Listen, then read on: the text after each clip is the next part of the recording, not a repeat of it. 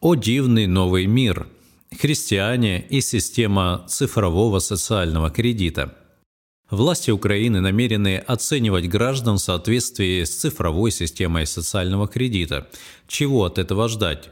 Цифрового концлагеря или идеального общества? Несколько дней назад стало известно, что Верховная Рада Украины разрабатывает проект, который фактически позволит государству установить цифровой контроль над жизнью граждан.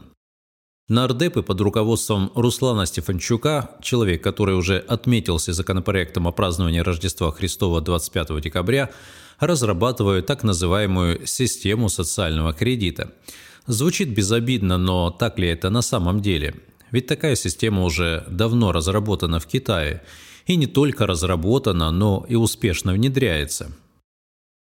С 1 января 2021 года в этой азиатской стране в силу вступил Гражданский кодекс, который на законодательном уровне закрепил использование системы социального кредита. Согласно этой системе, каждый гражданин Китая получает некий стартовый рейтинг, который оценивается в тысячу баллов. А дальше этот рейтинг может либо расти, либо падать. Все зависит от поведения человека. Так, на основании 160 тысяч различных показателей из 142 учреждений о человеке собирается информация, которая потом обрабатывается в едином центре. Гражданин, набравший 1050 баллов, получает индекс AAA. Он благонадежен с точки зрения государства, и ему можно доверять. Например, он сможет занимать определенные должности, работать там, где ему нравится, не встречаться с ограничениями, связанными с медициной или образованием. А вот если рейтинг гражданина падает к отметке 849 баллов, он получает индекс C и попадает в категорию неблагонадежных. В этом случае он уже не сможет работать в госорганах власти и встретиться с определенными проблемами в других сферах жизни – Однако самые большие проблемы начнутся в том случае, если ваш рейтинг упадет до отметки ниже 600 баллов. Это индекс D. Вы не сможете получить нормальную работу или просто работу вообще, образование или медицинские услуги. Более того, вас ограничат в пользовании общественными благами и сведут к минимуму покупательную способность, откажут в аренде, не выдадут кредит и так далее. В мировой литературе и кино подобный феномен, при котором человека оценивали с помощью рейтинговой системы, уже неоднократно описывался в жанре так называемой антиутопии.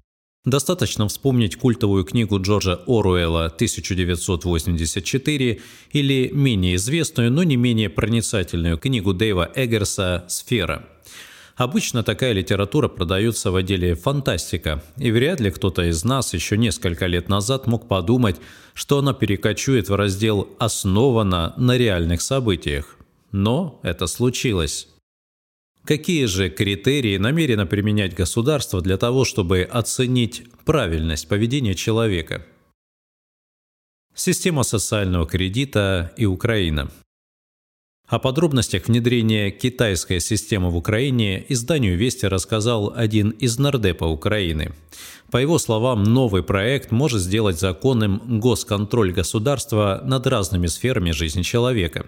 За полезную общественную деятельность, например, донорство, волонтерство или своевременную оплату кредитов, будут начисляться баллы – а за штрафы, долги в разных сферах, включая элементы уклонения от налогов, баллы будут вычитаться. В итоге человеку станет сложнее устроиться на работу, взять кредит или даже выехать за границу. Все это станет возможным, когда все базы, которые уже сейчас имеются в Украине, объединят в единую базу. На данный момент обсуждаются такие идеи, а что из этого выйдет и когда, еще неизвестно. Свое видение рейтингования украинцев пояснил и министр цифровой трансформации Михаил Федоров. Это определенная геймификация государства, где люди зарабатывают баллы. Логика, как в кредитных историях в финансовой сфере. Чем быстрее вы отдаете кредиты, тем лучше у вас история, и следующий взять уже легче. Люди с низким рейтингом не могут устроиться на хорошую работу, им не дают кредиты, им даже могут отказать в аренде велосипеда. Правда, при этом политик подчеркнул, что не является сторонником введения такой системы. Однако нужно подчеркнуть, что оценка человека не ограничится исключительно его кредитной историей или участием в волонтерских проектах. По словам Татьяны Пашкиной, эксперта по вопросам трудоустройства, многие фирмы уже сейчас пользуются различными базами и изучают социальные сети. При этом, говорит Пашкина, пока что посты в соцсетях рассматриваются не столько на предмет лояльности к власти, сколько на адекватность и вменяемость человека, какие темы обсуждает, как проявляет себя в дискуссиях. По некоторым данным, все эти идеи планируют воплотить в новом Гражданском кодексе Украины, изменением которого как раз и занимается группа Руслана Стефанчука. При этом Нардеп уверяет, что власти не будут вводить рейтинги, так как все граждане равны в своих правах, это сказано в Конституции. В то же время, по словам Стефанчука, законодательство дает возможность каждому гражданину создавать свой специальный статус, в том числе на основании договоров. То есть гражданин может заключать любой договор и, соответственно, приобретать специальные права и создавать обязанности, но это только по собственной воле. Другими словами, пока что рейтинговая система будет не обязательной, а добровольной, что не мешает отдельным фирмам и банкам уже сейчас создавать свои собственные базы данных и при помощи их оценивать кандидатов на работу. Адвокат Иван Либерман указал еще несколько проблем, с которыми столкнутся граждане Украины при введении системы социального кредитования – все будет отслеживаться, все данные будут в едином государственном реестре, доступ к которому будут иметь все, кому надо и кому не надо. Уже сейчас многие базы доступны практически каждому третьему гражданину. Это адвокаты, юридические нотариальные конторы, судьи, представители клиентов в суде, сотрудники правоохранительных органов, юристы больших компаний. По этим базам, когда их объединят, можно будет путем одного клика узнать обо всей истории деятельности людей, а на основании данных присвоить и оценку человеку, а соответственно ограничить его в получении благ. Но для чего все это? Прибыль и контроль.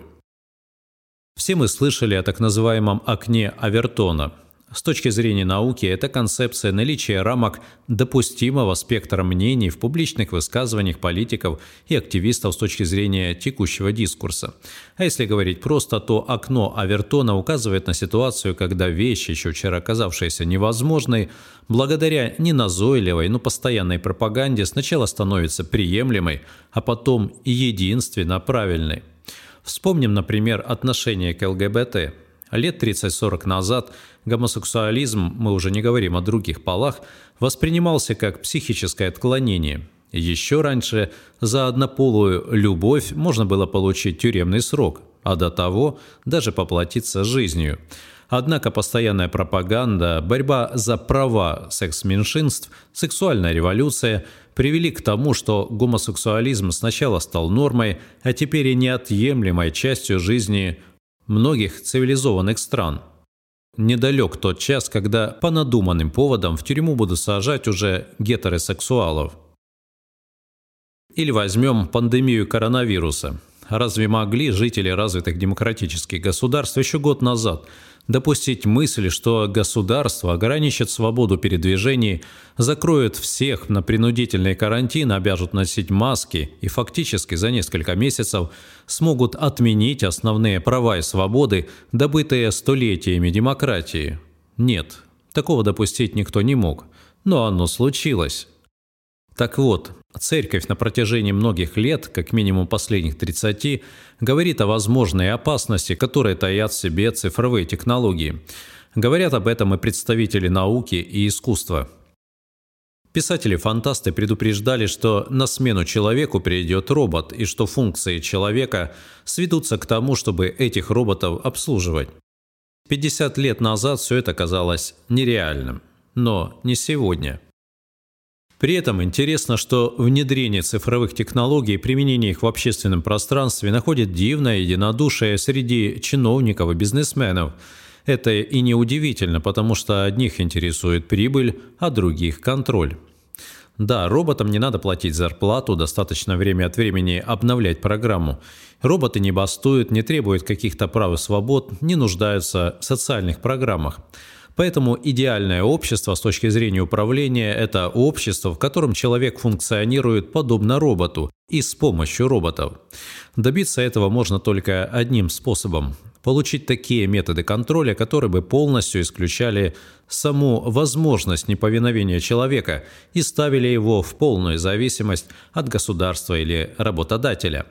Вот и пытается правительство ввести систему социального кредита. Тут и контроль, и поощрение, и кнут, и пряник. Да, выглядит все на первый взгляд красиво и привлекательно. Вот только что может ждать в этом случае христиан? Система социального кредита. Чиновники предлагают основывать кредитный рейтинг, а потом и социальные на разных показателях, в том числе на веб-истории и истории поиска в Google. Ваш кредитный рейтинг, а потом и социальный, должен основываться на вашей веб-истории. Это означает, что если человек наберет в поисковике словосочетание «критика педофилии», например, или «критика ЛГБТ», то он тут же потеряет несколько баллов своего кредитного рейтинга.